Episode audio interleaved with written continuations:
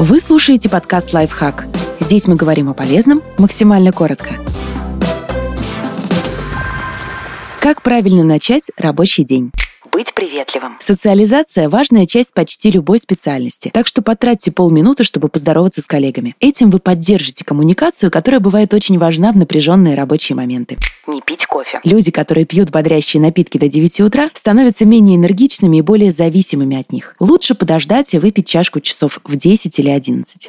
Составить план. Сверьтесь с календарем и подготовьте план действий. Отсортируйте дела по степени важности. Расставьте дедлайны и не забудьте про время для отдыха. Так ваш день будет максимально продуктивным. Делайте одну задачу за раз. В среднем продуктивность человека, который берется за несколько дел сразу, падает на 40%. Так что если вас интересует качественный результат, фокусируйтесь на одной задаче за раз.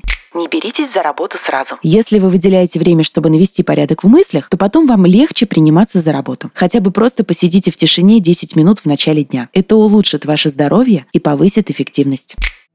Подписывайтесь на подкаст «Лайфхак» на всех удобных платформах. Ставьте ему лайки и звездочки. Оставляйте комментарии. Услышимся!